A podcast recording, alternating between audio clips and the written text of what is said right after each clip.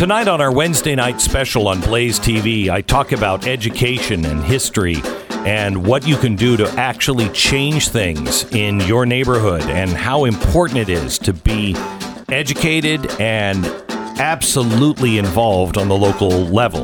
Today on the podcast, we talk a little bit about that. We talk to a couple of people that have actually made a difference. We talk to the head of Hillsdale College, which is just dirt strong. Uh, probably the only the only university in America that I actually feel comfortable that my kids will not encounter indoctrination. We talked to him because he was part of the 1776 commission, which, uh, of course, was one of the first things. With it, I don't think that Biden even made it to the White House before that thing was erased off of the White House uh, website. They called it all kinds of names. Uh, and it's important that you understand what's actually in that 1776 project. We also talked to uh, a mom who is very upset. She grew up in China. She didn't have Dr. Seuss, but she did tell us how things worked in China and why we need to stand up today. Also, Mike Lee is on talking about all the nonsense out of Washington. Stu looks at uh, the Asian American violence. And unfortunately, we didn't get to Andrew Cuomo. Forget about it. All on today's podcast. And don't miss a big night on Blaze TV tonight. BlazeTV.com slash Glenn. Promo code is Glenn. Brand new Stu Does America at 8 p.m. Eastern, followed by brand new Glenn TV at 9. Don't miss either. And don't forget to subscribe to this podcast and Stu Does America as well. Here's the podcast.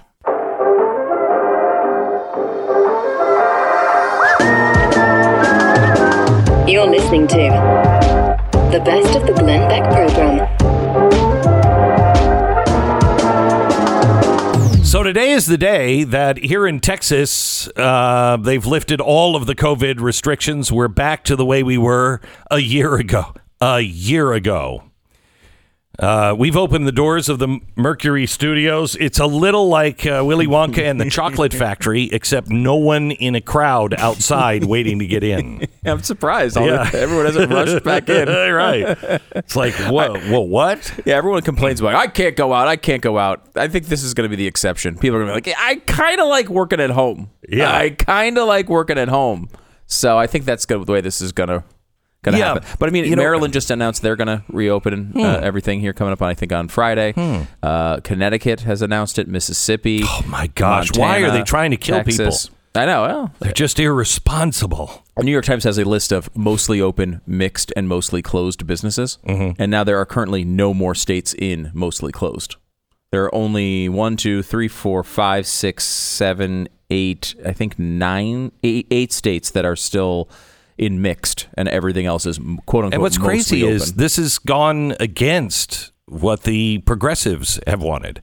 I mean, people are starting to open things back up, and every time, at least when a red state does it, uh, you're condemned. Yeah, there's this dumb thing that happens, and when a red state does it, they're condemned. I mean, Texas got just slaughtered in the media because they're opening up to 100%. Right. No one seemed to notice. In fact, a lot of people that I know, because I grew up in Connecticut, were very critical of Texas for their uh, reopening, didn't seem to notice the next day when Connecticut announced basically the same thing.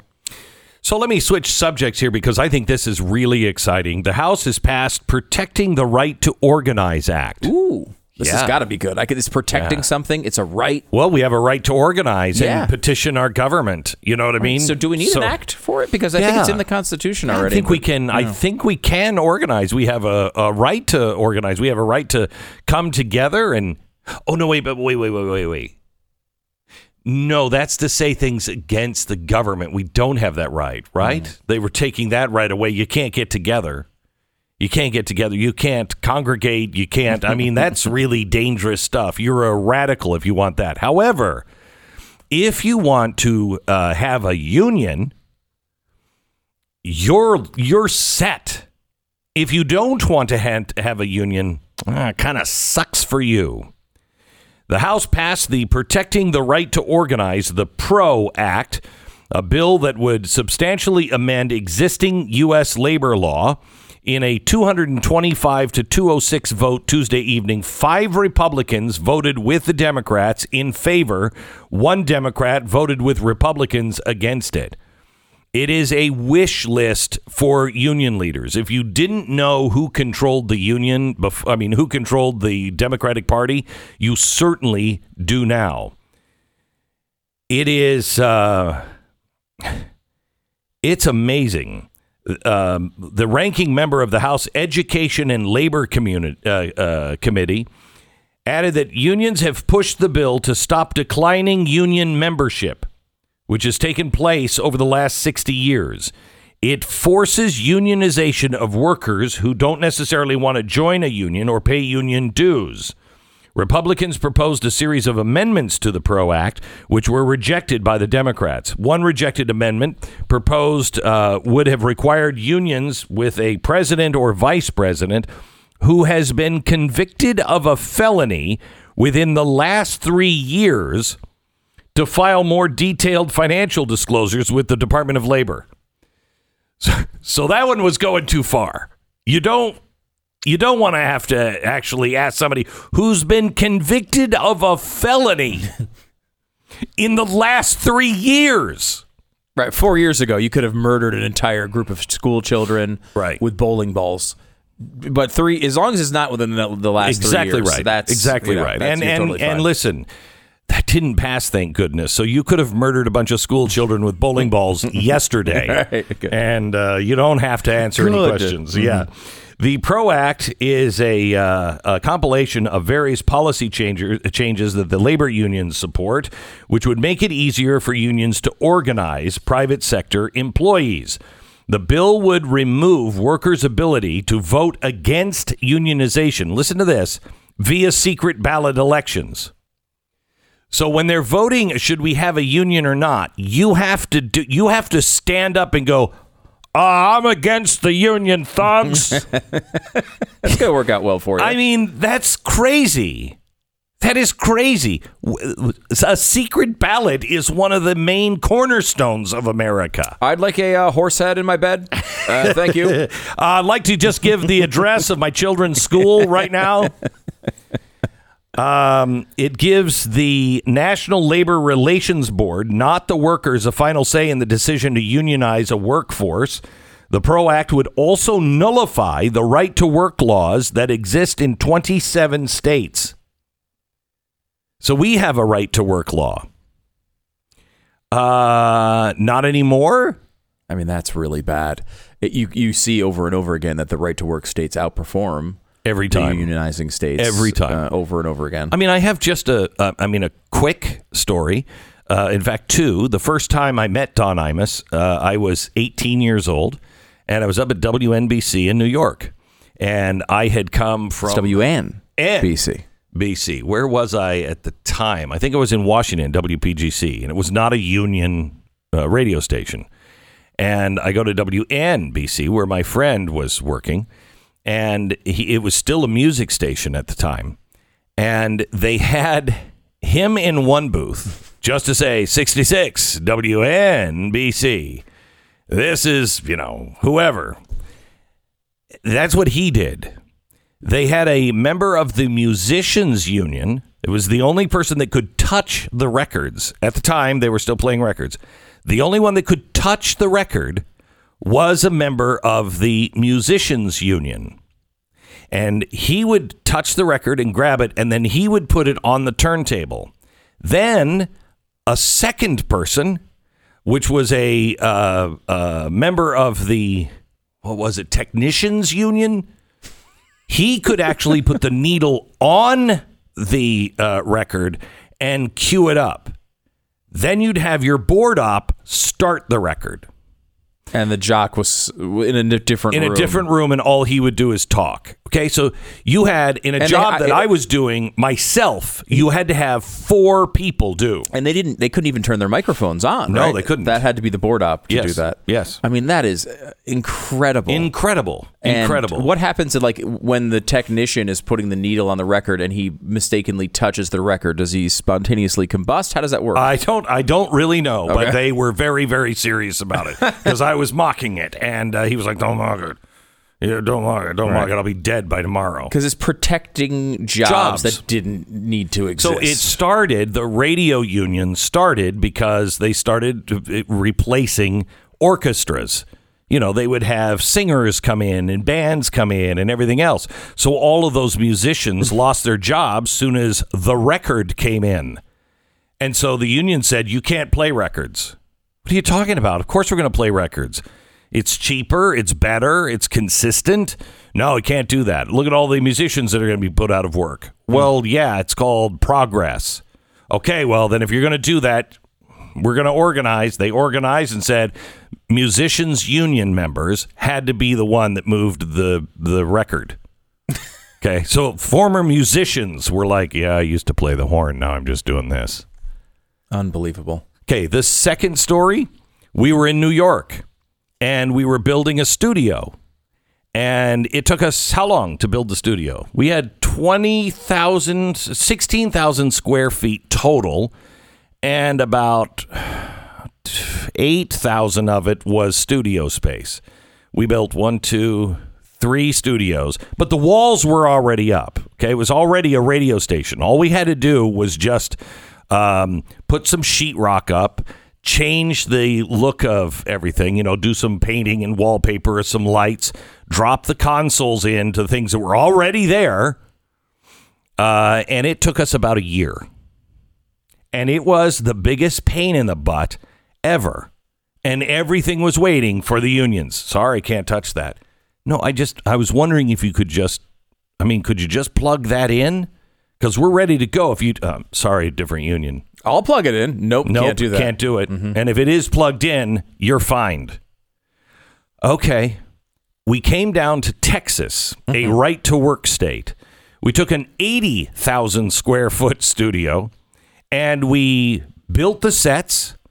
We uh, hung the lights and we made it into a digital broadcast studio. It was a film studio. We built a digital broadcast center and we did the first draft in a week. In a week, we had nothing. And in a week, we had a studio. That's the difference between unions and a right to work state. Now, here's the really bad part you don't get to choose anymore whether you like to join a union or not. All of this is based on that horrible, horrible uh, labor law in California for the um, the uh, what do you call it? The I can think only think of bit economy, but it's not. It's the uh, Gig economy? gig economy. Uh, the gig economy. Remember, California took it apart, and they passed a law that said, no, no, no, you can't. You have to have a forty-hour work week. You can't do a bit economy because it's it's just too bad for people. It's just horrible. Well, no, in fact, it was so disliked by the public that California had a referendum and they voted against it. So they put it in, and then the people rose up and said, no, N- you're not saying no to a gig economy. And the stats on a gig economy are astounding. And that's what they're going after. They're not only going after all the mom and pop businesses, they're not only going after our economy, they're not only trying to help the unions because they've had a 60 year decline because everybody knows how much they suck.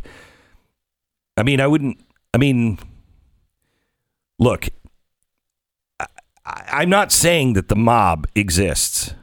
If it No, if no. it did, it it would be great, but I'm sure it doesn't. That's that thing from the movies, right? The mob. Yeah, the mob. They- that's Yeah. not a real. I'm sure that that's not. If a, it did exist, we'd be for it. uh, yes, we would absolutely. Be yeah, for we'd, be, we'd Yeah. love it, and we think they are great guys doing a good job for Man, America. I love them. I but love uh, them if they, don't exist. They don't exist at all. Uh, so anyway, uh, we'll tell you about the uh, stats and what this is really going to affect. It's going to reach in to you. This is the best of the Glenn Beck program.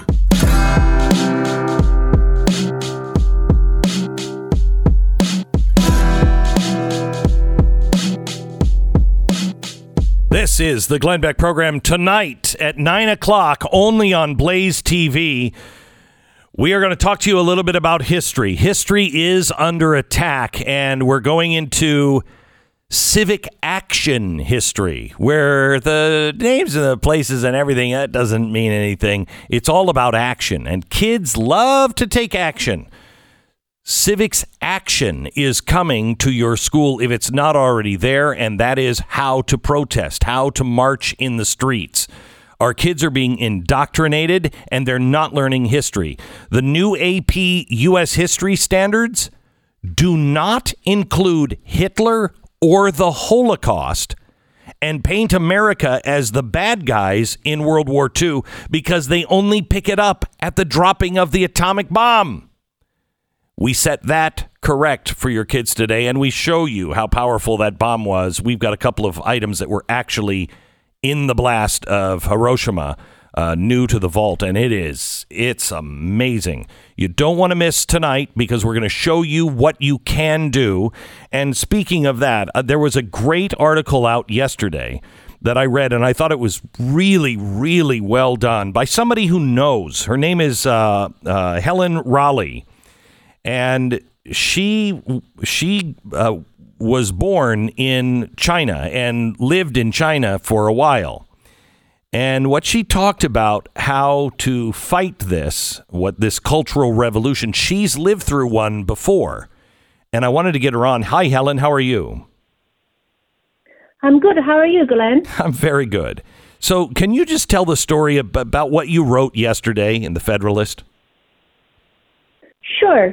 So this is this is the one about uh, canceling Dr. Seuss, right? Yes, yes. And it's it's really heartbroken for me to read that uh, Dr. Seuss was canceled on his birthday. Um, I shared my experience of growing up in China.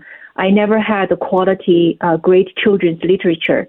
I shared the story I read as a, as a child.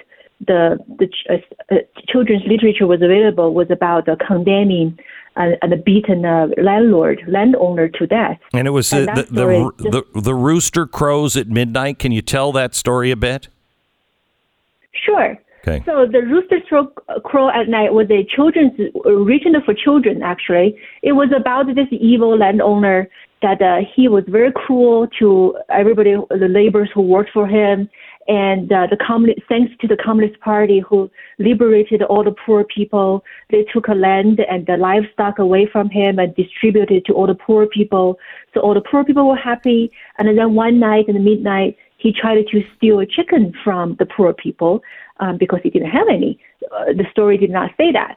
And then uh, the children caught him, and the children who caught him, and there was a picture in the storybook it's a black and white picture show the children who have all pointed this shiny spear at him, and he was just kneel down on the ground, head dropped, hands tied at his back. It looks like really, you know, uh, completely defeated. And the author who were interviewed after the story became really popular, uh, the author was interviewed. He mentioned this was a real life story, and the landowner who was caught after struggle session, he was uh, beaten to death. That's the story I read when I was a, a, child a in China. Warm uh, story. And you, when you came to America, you knew about Dr. Seuss, but it wasn't until you um, until you had a child and you started reading that you read Dr. Seuss for the first time. And what was that experience like? It was very refreshing because I found um, that uh, I'm, I'm I'm trying to fill out a missing chapter in my own childhood and then I, I was making it up, you know, during my adulthood because there, there was no reason for me to even thought about reading it until, you know, I was about to become a mother. And I just love the colorful pictures. I love the simple words, but the rhyme, and I love the joy. And I just, uh, those, even though it, those, those Dr. Seuss book written in simple words, but they have deep meanings if you really think about it. Oh, yeah. You know, like the saying about if you keep your eyes shut, you will see nothing. You know, that's perfect mm-hmm. for today's cancel culture. If you keep your mind shut, if you keep your eyes shut, you will see nothing. You will learn nothing. And I wish more of us will read his book instead of banning his book.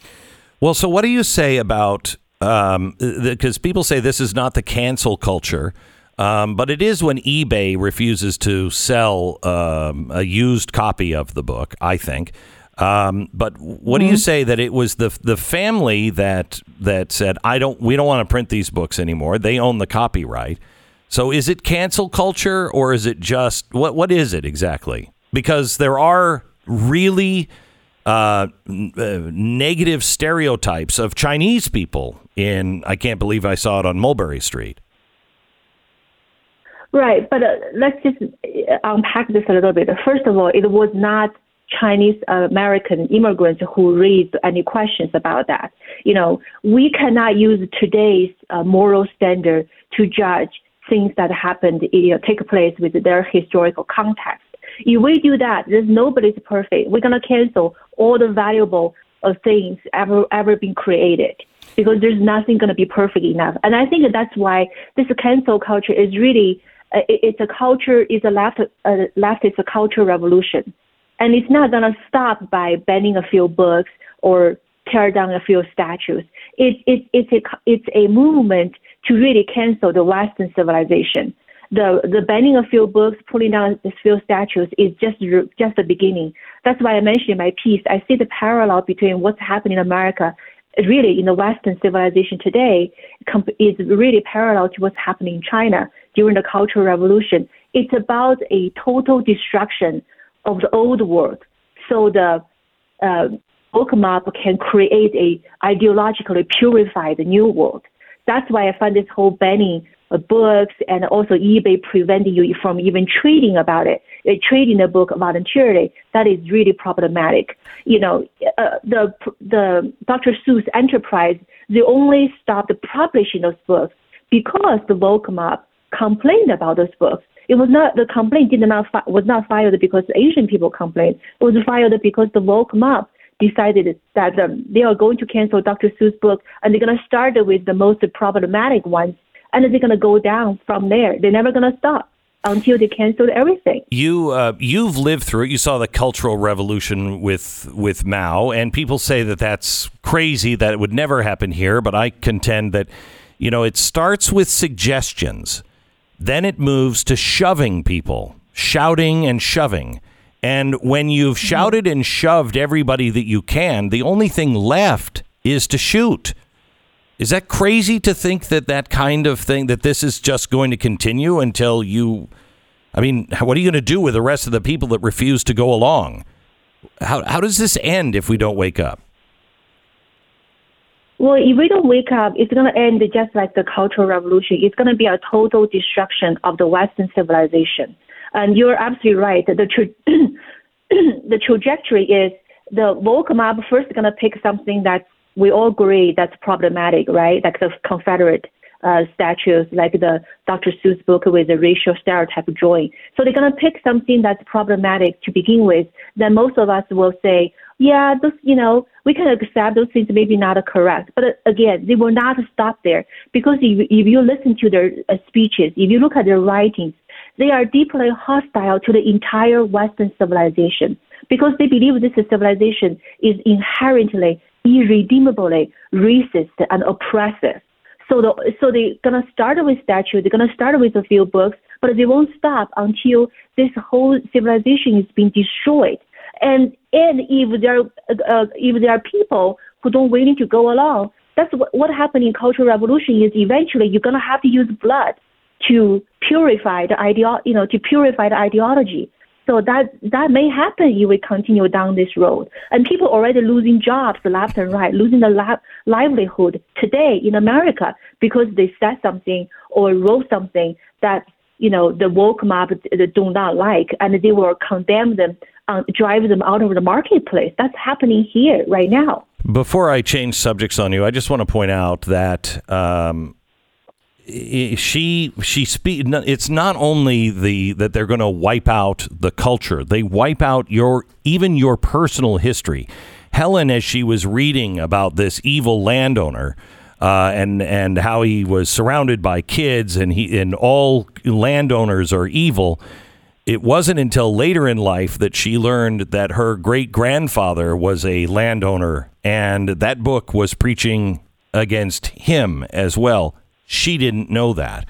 Um, let me just hit one more thing with you before you go. Next hour, we're going to talk about this this uh, uh, trend they're saying of white supremacists that are beating up Asians, and it does not ring true to me. We can't find anything uh, that seems legitimate on this.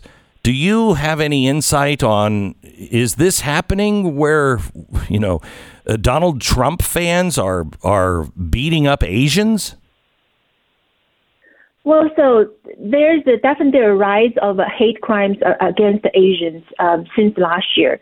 So it's complicated. Um, uh, last year, uh, most some of the complaints, I should say, related to the coronavirus, the pandemic, the fear. Um, but but this year, uh, particularly in some of the most progressive cities in the United States, like San Francisco and New mm-hmm. York City, um, there are several very vicious, vicious attacks against Asian uh, especially the Asian seniors, unprovoked attack against the Asian it's seniors. Crazy. And those, uh, yeah, and those perpetrators, they were not white. Uh, they were non-Asian, you know, minorities. Let me just put it that way. They were not white, but the activists now and, and the mainstream media try to portray this very vicious attack happened recently somehow was driven by the white nationalism um, there, there's just a disconnect there. And I think I wrote another piece for the Newsweek on this, uh, you know, related to this subject, um, because when you are not willing to identify the true root cause of hate crime, you're gonna cause the government to misallocate resources and not not not able to protect the Asian communities, you know, effectively and efficiently. So I wish more people will speak up. The Asian the Asian community have have uh, spoken up against the critical race theory, and I wish more people will have yeah. the courage to speak up identify the root cause of this. The Asian community has made a huge difference on critical race uh, on the West Coast. And uh, Helen, thank you for everything that you do, and thank you for your courage for standing up. I I know it's not easy, uh, but thank you for your example. Appreciate it. Thank you for having me. You're listening to the best of the Glenn Beck program.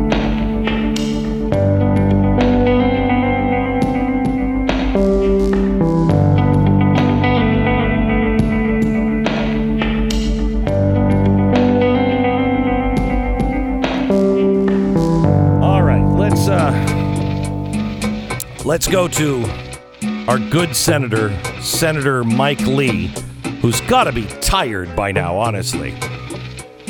Senator, how are you, sir? I'm doing great, Glenn. It's good, to be with you. But you know, well, nothing is more invigorating for a tired man than going on the Glenn Beck program. Yeah, that's uh, it's got to be a highlight of your day, Mike. So, Mike, uh, I want to. We have to talk about uh, several things. First of all, the For the People Act is that thing going to pass in the Senate? No, and and if they try to do it, it'll be over my dead body that it passes. but don't say that; it might Look, be. This thing not only renders major parts of the Constitution superfluous, it renders the people superfluous. It, it consolidates government in Washington. It makes it impossible for states to require a voter ID. It makes it impossible uh, for states to prohibit someone from showing up on the same day and registering to vote on the same day that they vote. And it uh, requires at least 15 days of um, of early voting. It makes the verification process almost impossible to comply with. And, and if there's if there's one part of it that caught my attention, there's even a part of it that can be read to suggest that they're going to start allowing 17 year olds mm-hmm. to vote, mm-hmm. uh, uh, which you know I would have loved because in the fall of 1988, um, uh, George Herbert Walker Bush was on the ballot. I was the president of the Teenage Republican Club at High School in Provo. You know, like all the cool kids. Yeah, you were cool really, from the beginning. I, I actually wrestled with the idea of wishing I had a fake ID just so I could vote, but I, I knew that wouldn't be right, so right. I didn't do it. Yeah, well, there's a yeah the crime, the Mike Lee crime spree finally comes out. So, Mike, hey, but I want to be clear. I didn't yeah. do it. I just, I just thought. Right. I know, I know, I know. So, Mike, uh, th- it's not going to pass. Any form of it. Well, uh, look, they're going to try. If if if not for the filibuster, they would pass this, and they would probably pass it tomorrow. They're still going to try to pass it. I'm not sure when they're going to try to bring it to the Senate floor, uh, but I'm confident that they're going to try to get around the filibuster. So, do you have any uh, conf- you have any confidence anymore in Manchin? Now he's starting to like. Well, I mean, you know, there's some nuance there. Yeah, I worry a little bit about the fact that he is now targeted for immense pressure to be brought down on him, mm-hmm. um, uh, and and that he's in a position now of wanting to accommodate Democratic leadership whenever he can. Mm-hmm. And that worries me a little bit because there are a lot of tricks they can play. There are a lot of things they could do to convince him, oh, no, no, we're not nuking the filibuster. This is just a, a minor technical correction. Mm-hmm. We're not nuking the filibuster. All we're asking you to do is take a walk, be out of the room while we have Vice President Harris uh, rule that 51 votes somehow satisfies the cloture standard, mm-hmm. and then just just don't join the Republicans in voting to appeal the ruling of the chair. That sort of thing can chip away at the filibuster and effectively nuke it without ever requiring Joe Manchin to vote affirmatively to do so. That okay. scares me to death. So this is this is uh, the changing of the voting system. It is it becomes almost irrelevant in my in my opinion, and very unconstitutional. The federal government does not have a right to do any of this according to the Constitution. Now, let me switch to another topic. Biden has just said that he um, is encouraging the Senate uh, and the House to uh, pass uh, the PRO Act. And that is the, I mean, you want to talk about a pro union giveaway. That's it. Tell me what you know about the PRO Act. I, I know very little about the PRO Act. I can imagine that it probably has something to do with card check. They probably want to take away the ability of workers to cast a private ballot. It absolutely does. It easier. For, okay. It goes a yeah, lot it, further than that, but it, it it does have that in it. Yeah, I mean, look, um, workers have have got the right to form organizations and uh, but we've got established laws uh, that govern the process of workers making that decision, and it's important that workers be given the chance to cast their votes uh, with a secret ballot and not being watched by uh, by people who might impose consequences on them if they don't vote the way they want to. That's a pretty fundamental part of our, our labor law system. Uh, and if they want to undo that, perhaps they just want to empower the unions, not necessarily the workers they represent, but the union bosses.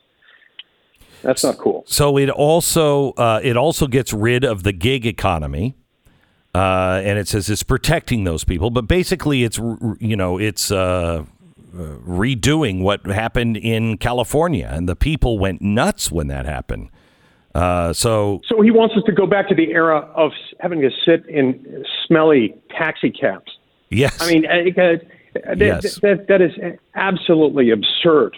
He might as well require us to go back to the era of the eight-track cassette tape and the era of the tinfoil TV dinner. I mean, look, there are a lot of things that we've moved beyond as a society. And the old pre gig economy is not something any of us are anxious to go back to. But I can understand why someone wedded to big labor bosses, as opposed to the workers those people represent, would want to shun technology like the plague. It would want to deprive society of the many benefits associated with it. It's tragic, but uh, sadly not that surprising. Mike, it, you don't have to answer this because I do want to talk to you about uh, the uh, the COVID relief bill as well. You you have been so strong on this, um, and we're we are now at thirty trillion dollars of debt. But I do want to ask you: tomorrow, the president is going to have his first press conference, and there's been some disturbing video recently. Uh, do you have any firsthand knowledge that that he's okay? I, I, I don't. I don't. But you know, I, I haven't had any interaction with him uh, since he was sworn in as president. So I don't have any firsthand uh, knowledge of that, or or any knowledge beyond what uh, anyone could see on TV from day to day. And the the benchmark against which one would compare that is relatively small because his TV appearances have been relatively short, relatively scripted, and in relatively controlled environments. So um, yeah. It, well, there is precedent. Speculation. There is precedent on this uh, when uh, people from the opposing party and his own party uh, went to check on Woodrow Wilson. He had had a stroke. And he hadn't been seen for a year, and his wife was actually signing all of the bills.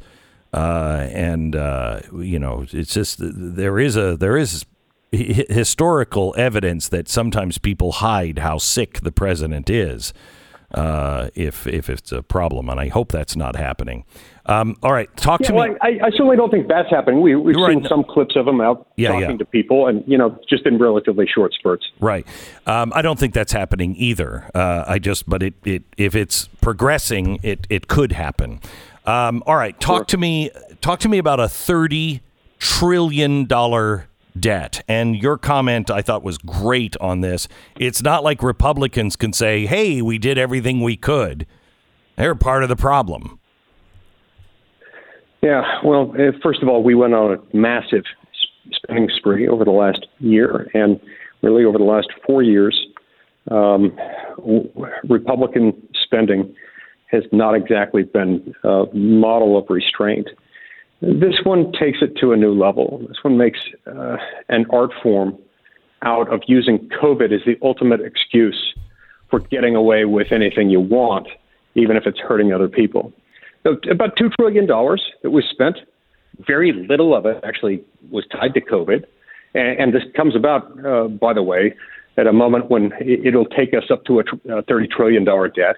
Comes about at a moment when we're starting to see light at the end of the tunnel. Vaccines are coming out, immunity is building, infection rates, hospitalization rates, death rates are going down.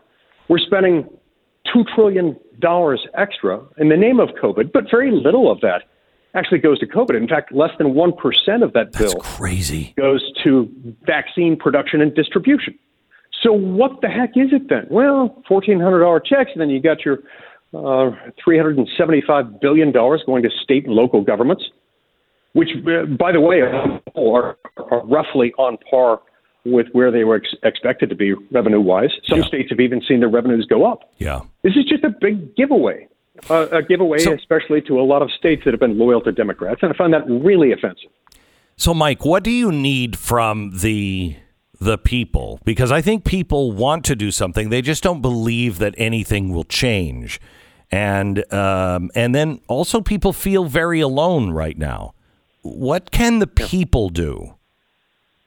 All right. What, I, what, what the people can do, anyone within the sound of my voice who happens to agree that we've got a problem with Washington, this stuff is just gross. Just focus. Anytime you get a chance to talk to a member of Congress or somebody running for any federal office, talk to them about the fact that you'd love to see the federal government just do the things the federal government is supposed to do. That means borders, uh, immigration laws, weights and measures, trademarks, copyrights, and patents, national defense, declaring war, granting letters of marque and reprisal, bankruptcy laws, uh, regulating international and interstate trade. That's about it. Focus on that stuff. Focus on Article 1, Section 8. Leave everything else to the states. It's already the law, it's already the Constitution. It's already the case that every member of Congress and every president has taken an oath to affirm that same principle. We got down this rabbit hole because starting about 85 years ago, Senates, Houses of Representatives, and White Houses of every conceivable partisan combination have been engaging in this legislative orgy that assumes that everything is appropriately federal.